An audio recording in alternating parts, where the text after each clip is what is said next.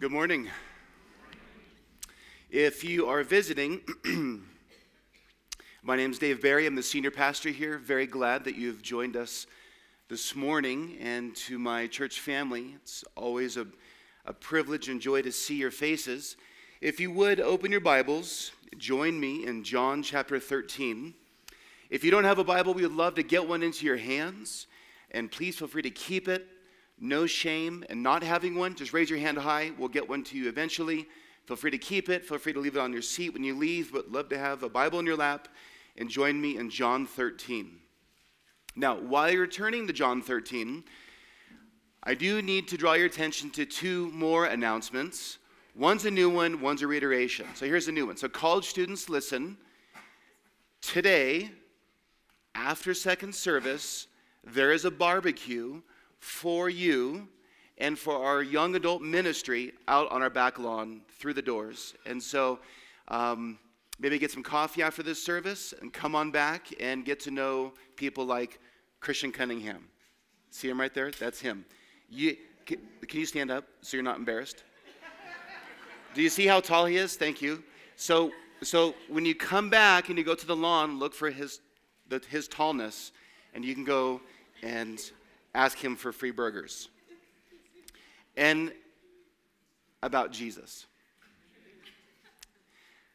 The second announcement Jeff mentioned so this Wednesday, our Wednesday night fall seminar is starting back up.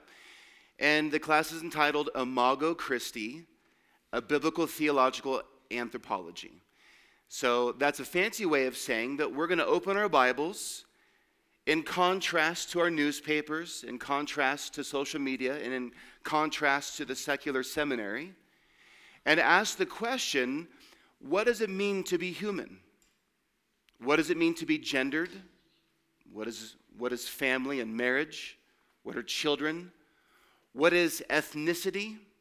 And more. Human sexuality and more. We want to open our Bibles and look to see what God's Word tells us about those things and that's a biblical anthropology. And so if you're looking for some controversial topics, come on out on Wednesday night. we'd love to have you have you there. I'm looking forward to our time. There are riches to be mined in God's word from his gospel that will enrich our souls. Well, with that, we are in John 13. We were in this chapter last week, a second pass this week. A long text. It's actually the entire chapter. And if you're taking notes as we move through the Gospel of John, the title of the message this morning is this The Gospel comes with a slave's towel for all to see. The Gospel comes with a slave's towel for all to see. Now, I sadly don't have time to read the whole text, though that we will go through the text as the sermon unfolds. But to begin with putting God's word in front of us, Look with me at verses 12 to 17. I'm going to read these, pray, and then we'll look to the Lord in his word. Beginning in verse 12. When he, Jesus, had washed their feet and put on his outer garments and resumed his place, Jesus said to the disciples, Do you understand what I've done to you? You call me teacher and Lord, and you're right, for so I am. If I, then, your Lord and teacher, have washed your feet, you also ought to wash one another's feet. For I have given you an example that you also should do just as I have done to you. Truly I say to you, a servant is not greater than his master, nor is a messenger greater than the one who sent him. If you know these things, blessed are you if you do them. Well, this is the beginning of God's word this morning. Let's look to Him together in prayer. Father, you have sent God the Son, Jesus Christ, to become incarnate, to live, die, and rise in our place. And here, Lord, you show us these amazing, humbling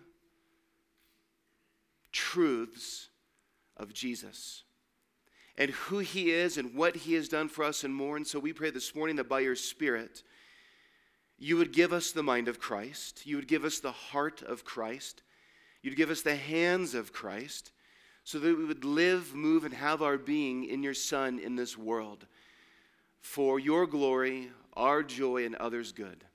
And to that end, Lord, would you let the words of my mouth and the meditation of our hearts be acceptable in your sight, O Lord, our rock and our redeemer. And all of God's people said, Amen. I like Jesus, but I don't like his church. I like Jesus, but I don't like Christians. To be clear, I left before. I have, I, just to be clear, I love the church and I love Christians. Those were rhetorical statements. I have heard it, and you have heard it too, in talking with unbelieving friends and family, and coworkers, and more over the years. It's not uncommon. Now, in my experience, usually when someone says, I like Jesus, but I don't like the church, that's actually a distracting smokescreen to derail the conversation from calling them to the grace of the gospel and to repentance in Jesus. And yet, we would be lying if there was not evidence out there to give someone cause to say something like that. I like Jesus, but I don't like the church. I like Jesus, but I don't like Christians. It is true that Christians do have the capacity to be terrible, and that our lives and our words preach and reveal a false gospel, one that doesn't represent the goodness and grace of Jesus Christ. And so, for that reality to linger in the air out there, what is it that Jesus wants out of the witness of his church? What does he want from us? Well, that's what John 13 is about. Jesus has just closed his three year public ministry with the triumphal entry back in chapter 12. Now, in chapter 13, it's the Passover feast. Jesus and the disciples are seated at the table. The text slows down from three years to about three hours. And we now enter this famous section of Scripture called the farewell or upper room discourse, where Jesus is now moving from his public ministry to private ministry. And Jesus instructs his disciples with his final words before he steps out into the dark night, into betrayal and a legal trial, and mocking and shame and crucifixion and burial, and to glorious resurrection. But Jesus' aim here in John 13 is that we would reveal our discipleship to Him by displaying His hands through service and displaying Jesus' heart through love. That's the aim in John 13. But like the disciples, just like the disciples, what we're going to see in this famous foot washing scene, just like the disciples, our pride wants to be served rather than to serve, to make much of ourselves than to make much of others, to be master rather than slave.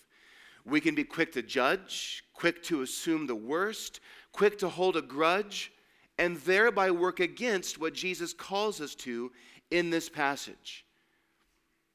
When people say, I love Jesus, or rather, I like Jesus, but not Christians or the church, it's this passage in particular that explodes the notion, or at least attempts by God's grace to remove any opportunity for non Christians to say something about us like that. Jesus wants us to display to the world the truth of the gospel. And we display the truth of the gospel in John 13 by faithfully imitating Jesus, his hands and his heart. Jesus wants to show us today that the gospel comes with a slave's towel, and we should put it on. And how we do that, how the gospel comes with a towel, and how we put it on is revealed in John 13. So today I want to highlight two key traits that Jesus gives in John 13 that display what it is to be a disciple of Jesus. Two key traits that Jesus gives that displays what it means for you to be a disciple of Jesus Christ. So our outline comes in two parts. Here they are. Point number one Since Jesus is your master, to live as his disciple, you must display his hands. It's the first 18 verses.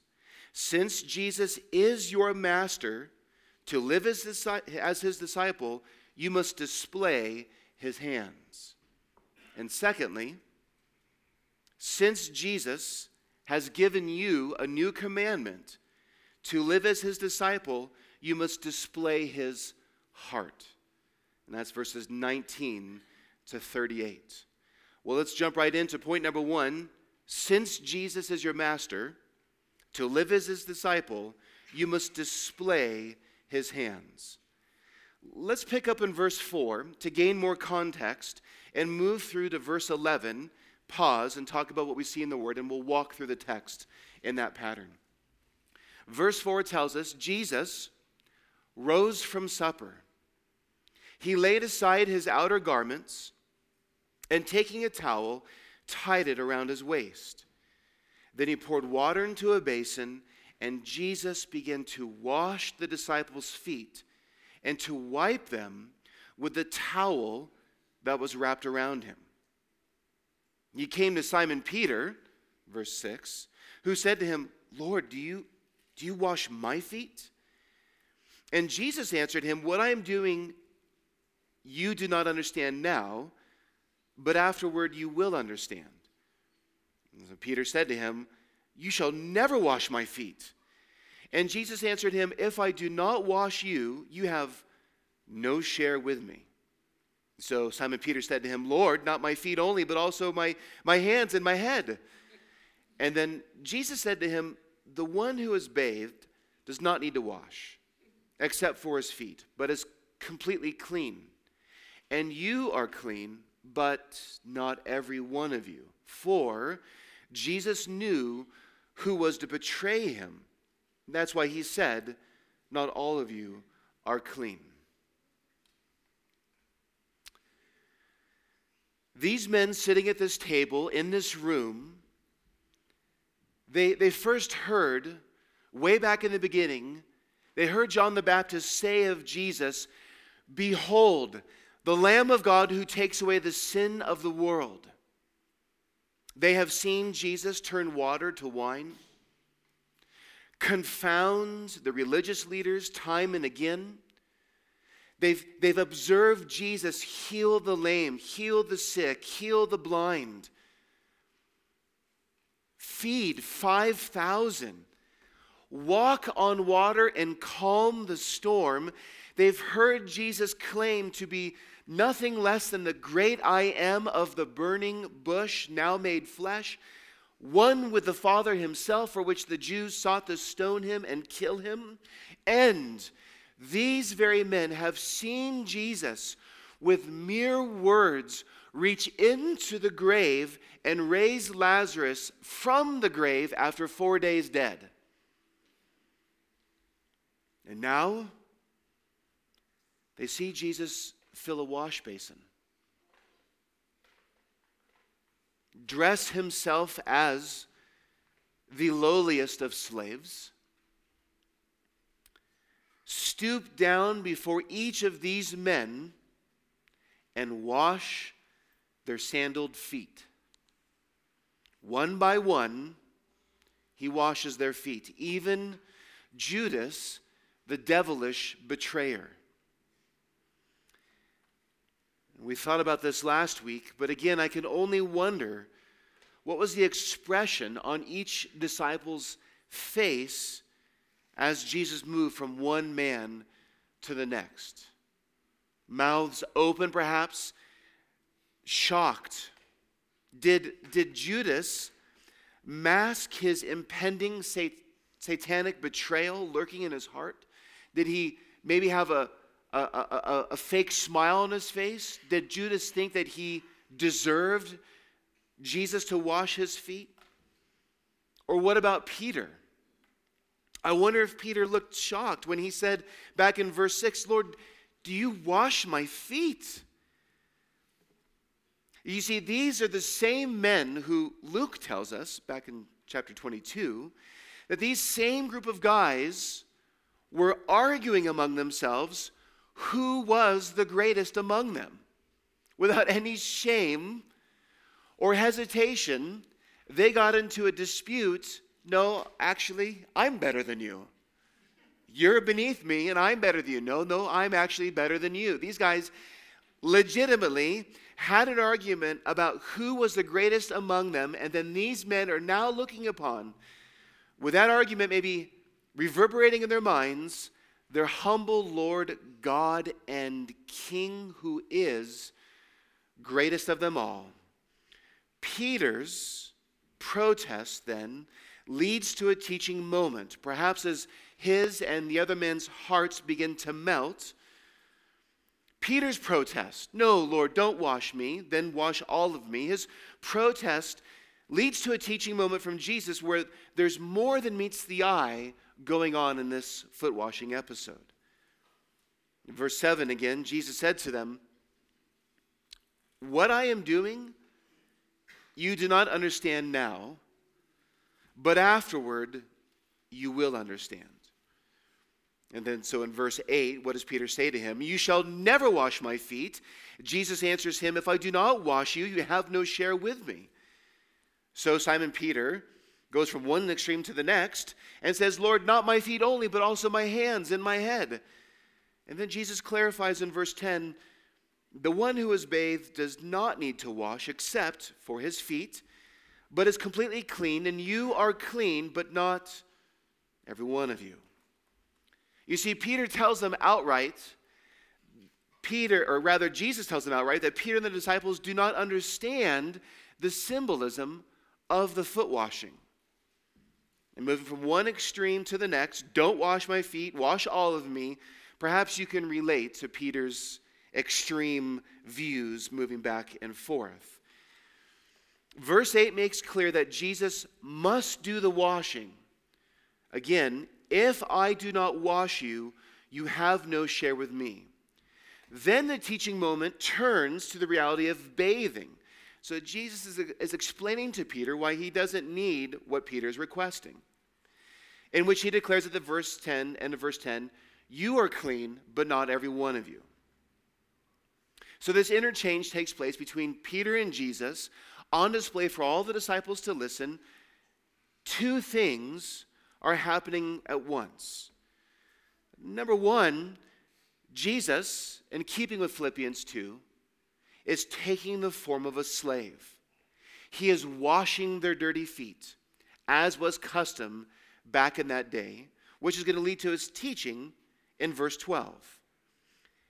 And yet, verse two, or rather, and two, the second thing that's happening here is that the foot washing of Jesus based on this strange interchange between him and, G, uh, him and Peter, this foot washing also points beyond itself to the cross which washes away their sins. Remember, not many hours from this point, Jesus will be hanging on the cross, dying for the sins of the world. Not many hours from this point, he will be betrayed in the garden, he will be illegally tried, and more. And so, this cleansing, the disciples will understand after the resurrection. In fact, it's the Apostle John, the same author here in the Gospel of John, in First John, I believe, reflects on this moment. He tells us in First John chapter 1, verses 5 through 10. 1 John 1 5 through 10, listen to this, I think, commentary on what Jesus is doing in John 13. The Apostle John says, This is the message that we have heard from him and proclaim to you that God is light, and in him is no darkness at all. If we say that we have fellowship with him while we walk in the darkness, we lie and we do not practice the truth. But if we walk in the light as, as he is in the light, we have fellowship with one another. And here it is. And the blood of Jesus, his son, cleanses us from all sin. If we say we have no sin, we deceive ourselves, and the truth is not in us. If we confess our sins, Jesus is faithful and just to forgive us our sins and again to cleanse us from all unrighteousness. If we say we've not sinned, we make God a liar and his word is not in us. I think 1 John chapter 1 is a commentary on John 13. And the conversation that John listened to between Jesus and Peter and Peter's protests and his extremes, there's more going on here than meets the eye. Yes, Jesus has taken the form of a slave and washes their feet, and he's going to explain more in a moment. But that's why he says to them, What I'm doing you don't understand now, but you will later. Jesus here is revealing that in the washing of their feet and how they're clean, to be clean then is to agree with God that you are a sinner in need of being cleansed. That you are a sinner in need of being saved from God's wrath. To be clean and washed is to confess your sins to God, so that by faith in Jesus' blood shed on the cross for you, that Jesus' blood would wash away your sin and bring you into God's forever family. This portrait of Christ washing the disciples' feet points forward to a few hours from our text of Jesus hanging on the cross and his blood washing away our sins by faith. But that's not all.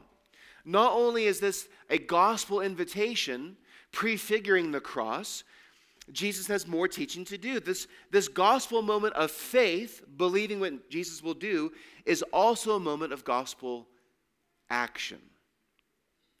What do I mean? Well, this, these two things going on, if you look down at verse 12, we pick up our text and it continues When Jesus had washed their feet, put on his outer garments, resumed his place, he said to them, Do you understand what I have done to you? I think this is funny because he just told them, You're not going to understand what I'm doing to you. And I think that they do this yes, no. I think that's what they did because that's what I would do. Do you understand what I have done to you? And he explains, You call me teacher and Lord, and you are right, for so I am. But here it comes, verse 14. If I then, your Lord and teacher, have washed your feet, you also ought to wash one another's feet. For I have given you an example, that you also should do just as I have done to you. Truly, truly, I say to you, a servant is not greater than his master, nor is a messenger greater than the one who sent him.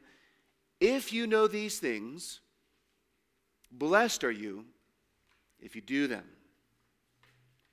What we discover here to be a Christian is to live a life that displays Christ likeness as if we were his very hands. And did you notice the condition in verse 14? If I then, you also ought. You see, Jesus is teaching that our faith works. After we're saved, we begin to live a life that embodies, as it were, the hands of Christ. To be a Christian is to live a life that displays Christ's likeness as if we were his very hands. And so Jesus gives a moral imperative to you and me and to all who claim to be a follower and disciple of Jesus. If I then did this, then you ought to also. That's why I said earlier the gospel comes with a slave's towel. And you're supposed to put it on. There is no follower of Jesus who is exempt from what Jesus teaches in this passage. The gospel comes with sleeves rolled up and hands ready to get dirty and to work because we show our faith by our works as James 2:18 tells us. And the amazing connection that Jesus gives is in verse 17 he says if you know these things, blessed are you, and here's the conditional statement if you do them. So there's a blessing and there's a condition. In verse 17, he's, if I am your Lord and Master, and if I have taken off my outer garment, put on a towel, and washed your feet, then you ought to do likewise. And then he says, verse 17, if you know these things, blessed are you if you do them. There's a condition to the blessing. The blessing is if you do them. Time and again, I have seen this truth put into practice in the church. When a believer steps out and begins to share their love for Jesus and share the gospel of Jesus with unbelieving friends and family. When a believer steps out and what maybe even on the surface seems like the smallest of tasks. And yet, when a believer steps out and begins to focus on others and live an other oriented life because the gospel compels them to do so, because they're imitating Jesus and his foot washing, when they move out of themselves into others, they grow spiritually in their love for Jesus, their love for his church, their love for Jesus' gospel, their love for the lost, and more. It's true time and again because these saints have the attitude of Jesus. Jesus saved me. Jesus loves me. I love his church. What can I do to help? The gospel comes with a slave's towel. Jesus expects us, he expects you to imitate him. You know, this, this also happened to me, and I think it's happened to many of you. When I've heard your testimonies that, that you, you, you heard the gospel and you repented of your sins and you came to Jesus and you loved him, and then when you moved out of yourself and, and to others to love the church and serve the church and serve your family and, and friends and more, that you begin to grow spiritually in ways that were just unexpected. It happened to me saved in college at 21, sitting at church the whole school year, and then right in June, right before school was out, they gave an, um, an opportunity to come and serve. And so I did. I got to hand out bulletins and greet people at the front door and take out the trash. And it was the coolest thing I ever got to do. I got to be a part of this thing called church. I didn't know I could. I thought it was for super special people. My first day of my first summer pastoral internship, the senior pastor put his arm on my shoulder and he said, Go clean the bathroom and scrub the toilets. I didn't enjoy that as much as handing out bulletins, but there is something in moving out of yourself to and for others where verse 17 actually proves true. If you know these things, blessed are you if you do them? So the opposite would be you are not blessed if you don't do them. And what's the them he's referring to? The foot washing, right? That's the context. Is don't lose sight of what he is saying. You see, Jesus' command is tied to his blessing in your life. If I, then you ought. If you know, blessed are you if you do. So the, here then is the question. Here's the question that Jesus, by his Spirit, is asking from the text Is Jesus describing you? Have you accepted the slave's towel that Jesus hands you in the gospel? Is there any task that is beneath you? Is there a task beneath you in your home life? Is there a task beneath you in your church life? Is there anything that you are too important for that other people should take care of? Do you serve in the church so you have a veneer of looking like you have a towel on, but really in your heart, you serve on your own terms and you are unwelcoming or even irritated by feedback, guidance, or instruction.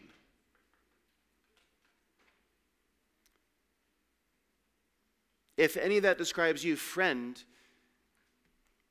you don't have the towel on that the gospel gives you. You see, the promised blessing is also not for past service. Well, I served for a strong decade back in my 30s. So I'm just going to go ahead and coast on that past service and write out Jesus' blessing in my life? Nope. This is not about past service, nor is it for intentions of promised blessing for future service, if you might get to it. This is present tense. If you know these things, blessed are you if you do them now in an ongoing way. And so, this, this, this penetrating picture with, I'm sure, the disciples having just hushed breathing and wide eyes, listening to Jesus and, and attuned ears to hearing what he is saying, like us, we, we well, are, are you known by your friends? Are you known by your family? Are you known by your church as someone who helps them understand what Jesus is like by the things that you do for them? Does your spouse or children or, or grandchildren or friends or coworkers or classmates, when people are around you long enough, do they get a better sense of what our humble King Jesus is like based on how you interact with them and tangibly love them through foot washing like service? By your Christ like servant's heart, do they see Jesus more? You see, I love how Jesus says a servant is not greater than his master. Do you know why I love that? Because I need to hear that, and, and we all need to hear that. Why? Because we have a tendency, because of remaining sin, to elevate ourselves above certain tasks and certain things and certain people or certain opportunities that we're not gifted in. We have a tendency to exempt ourselves from the needs Jesus presents right before our eyes. If there was one person on the entire face of the entire earth who could say, I am, I should not be the one washing your feet, it would be Jesus. And yet, I suspect that this man, truly God, truly man, God in the flesh, the eternal Son, Jesus Christ, the Messiah and Savior, it was his joy to do this. That, that's what our God is like. It was his joy for God the Father to send God the Son in the power of God the Spirit on a rescue mission to seek and save the lost, to be the good shepherd who lays down his life for the sheep, and more. It was Jesus' joy to show himself for who he is, the humble king. Listen, it's, it's very possible, based on what Jesus says in verse 17, the connection of blessing, it is very possible that you currently have a cold love for Christ and a cold love for his bride because you show up in all areas of your life to be served rather than to serve. It's very possible your marriage and family are not as blessed as they could be because you expect them to serve you rather than you serve them. It may be that the richness of your friendships may be blunted because you're in it more for what you get from the friendship than what you can give to the friendship. But as Acts 20 35 says, it's more blessed to give than receive. But, friends, what a joy in this church. What a joy in this church that there are so many saints who do display this toweled gospel. For us to be here in this moment, maybe you're coming and visiting, or maybe you're just checking out FCF, you're investigating the claims of Jesus. For you to come and sit in this moment, the number of people behind the scenes silently, faithfully, lovingly exhibiting and displaying the hands of Jesus in their actions to get us to be able to do this in this moment is, is staggering.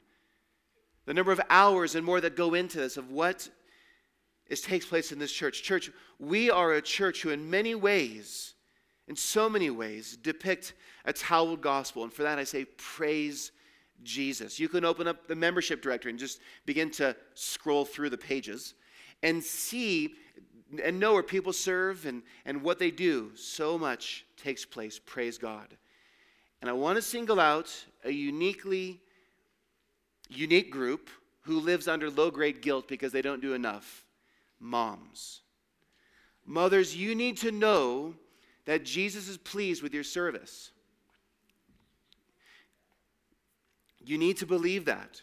You need to know that Jesus is, is pleased with your desire to do other things in the life of our church family, but you simply can't because you're raising your children to love Jesus and guard the gospel. Praise the Lord for that.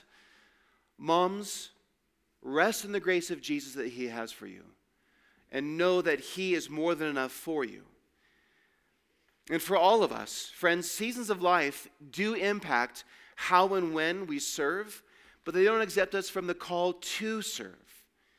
And so, what Jesus does here, since Jesus is our Lord and Master, you must display his hands in order to be his disciple.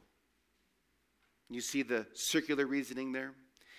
Jesus, since he's your master, to live as disciple, you must display his hands. But more than that, point number two, since Jesus has given you a new commandment to live as, his, as his disciple, you must display his heart, hands and heart.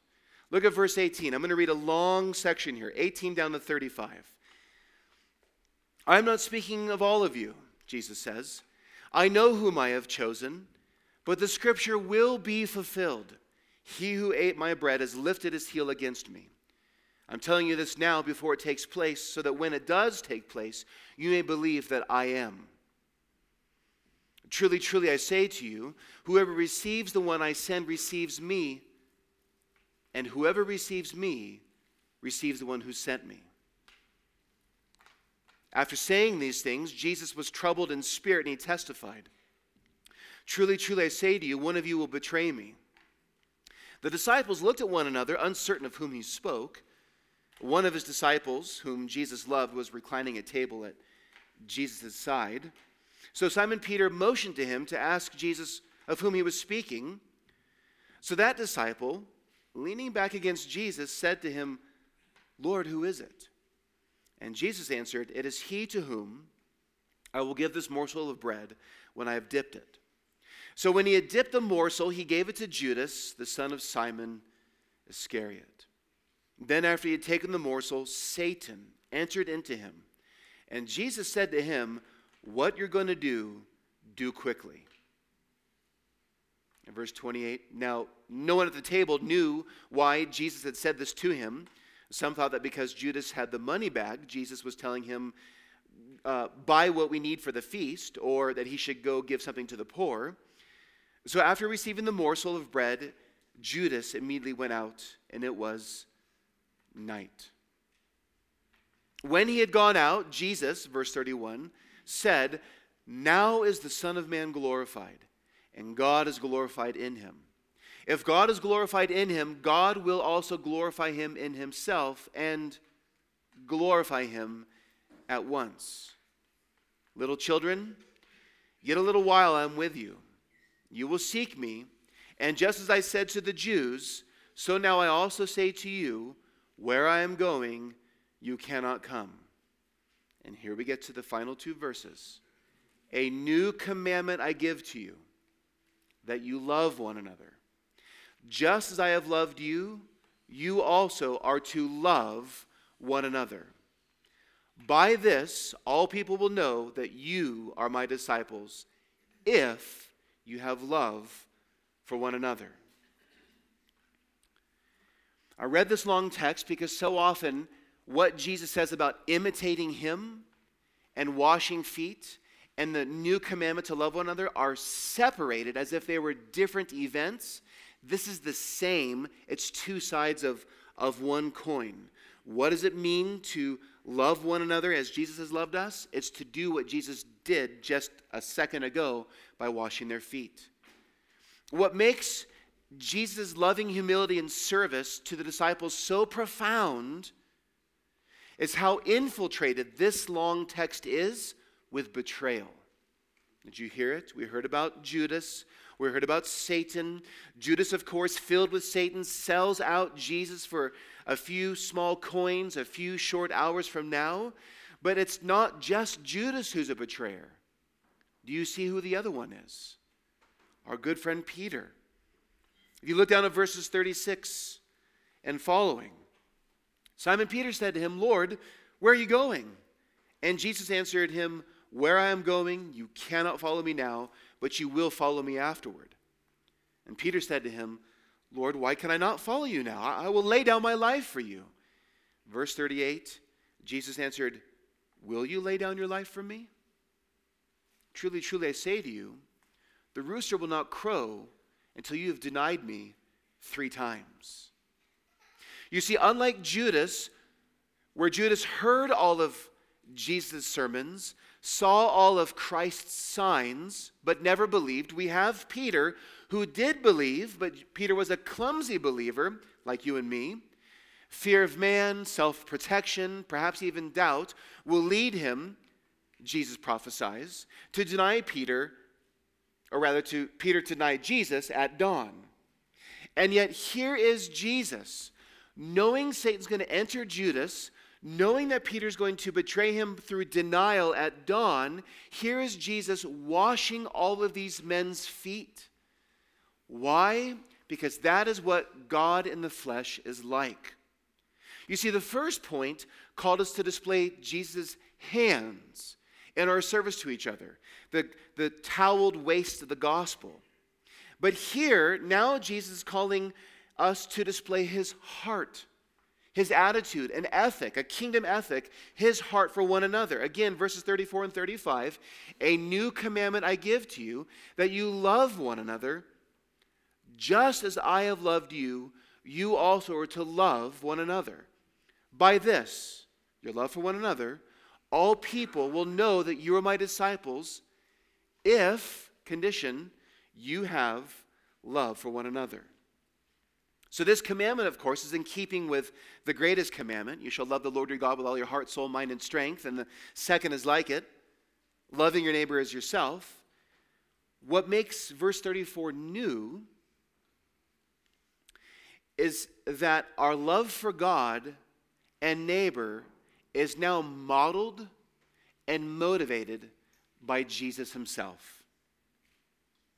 The standard for our love for one another is nothing less than how Christ has loved us and laid down his life for us, both in the washing of the disciples' feet and laying down his life on the cross for our sins.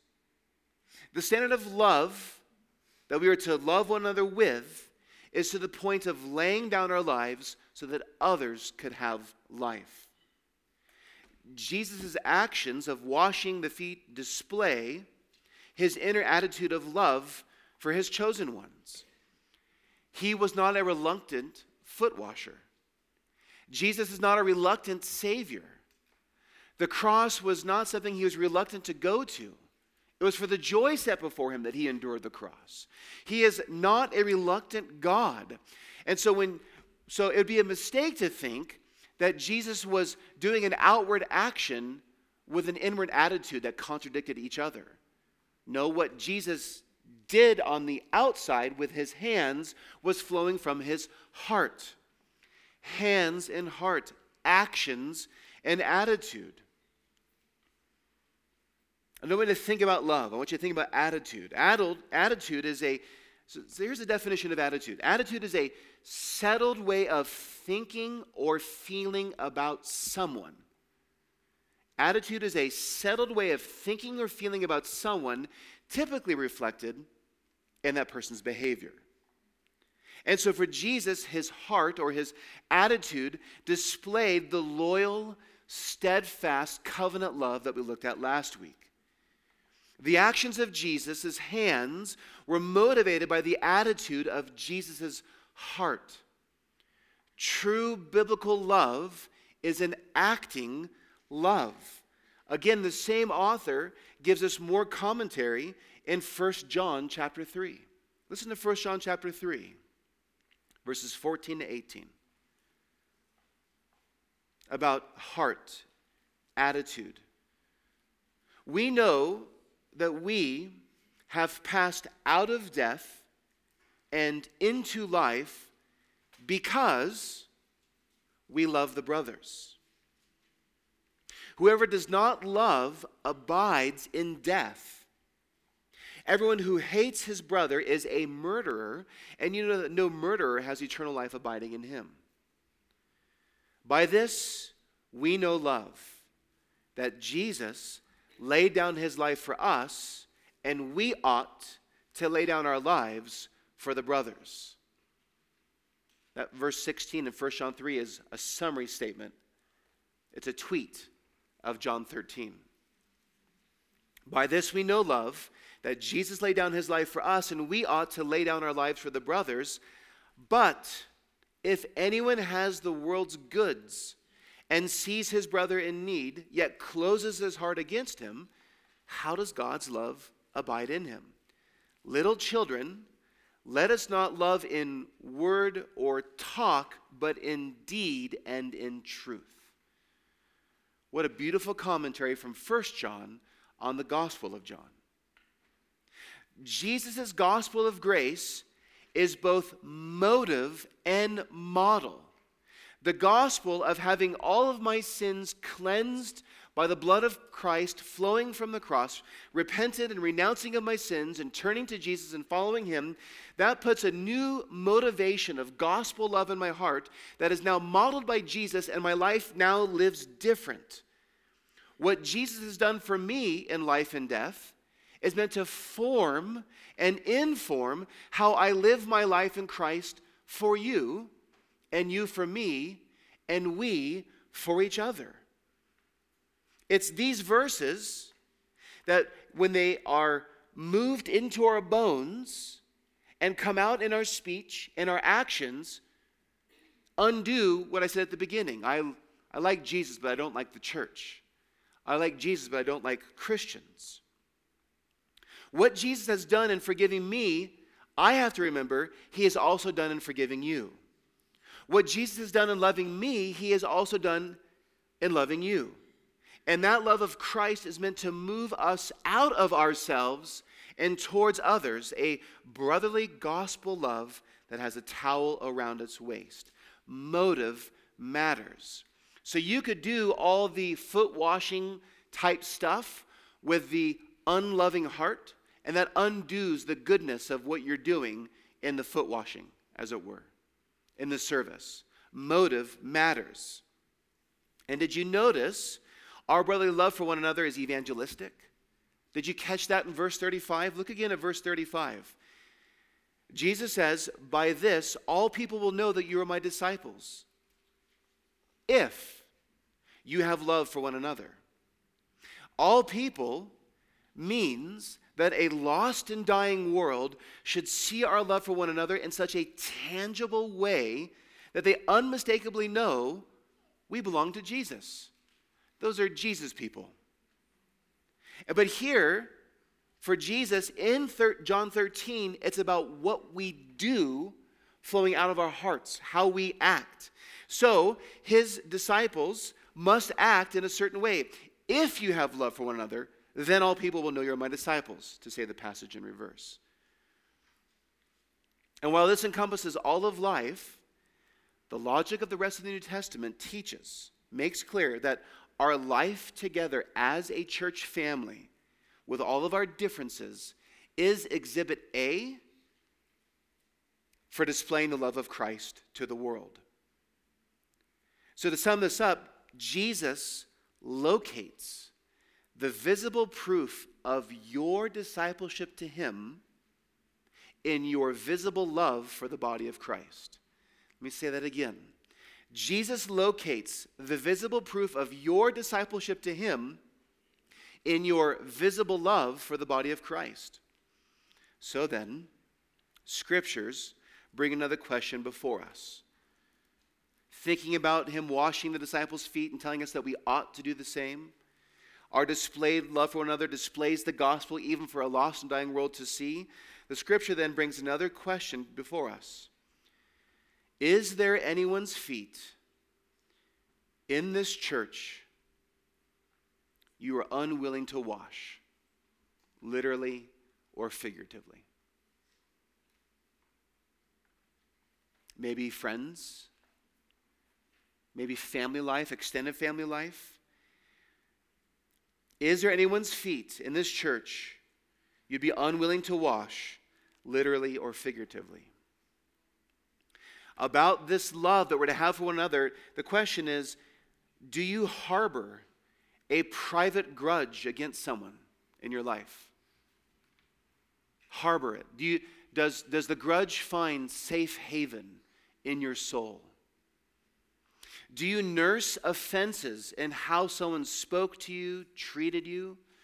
Are there people that you think that you are above and better than? Do you think that you're above washing anyone's feet? Are you easily offended and bail quickly on relationships and churches?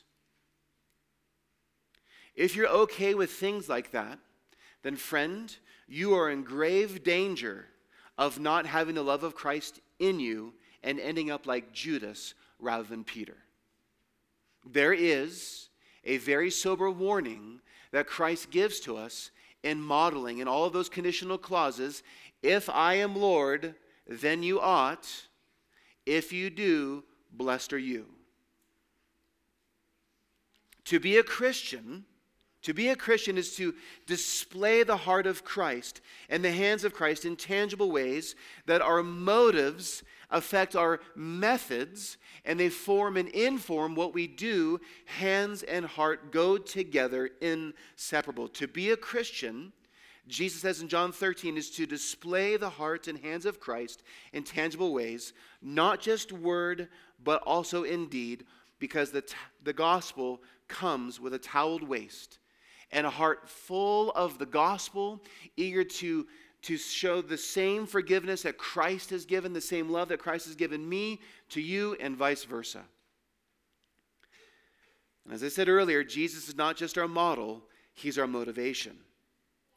Uh, maybe I, I, I ask these questions derived from the text, and you recognize that I, I do harbor a private grudge. I, I am unforgiving. I, I am, uh, I am um, maintaining a feud with people in my family. I, I do think there's people that I'm better than, and, and, and I don't need to wear a towel. Friend, you need to be reminded of the gospel of who He is, who our triune God is. God the Son, the second person of the Trinity, condescended to us, Creator entering His creation to rescue us from His wrath and our deadly sin. Jesus has done everything not just to make us right with God, but to cleanse us from all of those sins, so that God would now declare us with a smile on his face, not guilty, as the gavel drops, cleaned and washed white. And if the person that you're harboring a grudge against is a believer, Jesus has done that for them. And the logic of the Bible is if Christ has forgiven you, but you don't forgive those whom Christ has forgiven, then are you really forgiven? God the Son, remember the gospel. He came down. He is the Lamb of God who takes away, this, takes away the sins of the world. He, he loved each one of us when we were all unlovable. Jesus has forgiven us, each one of us, by faith when it would seem that we were unforgivable. Jesus did all in our place, suffered and died so that we could have life eternal.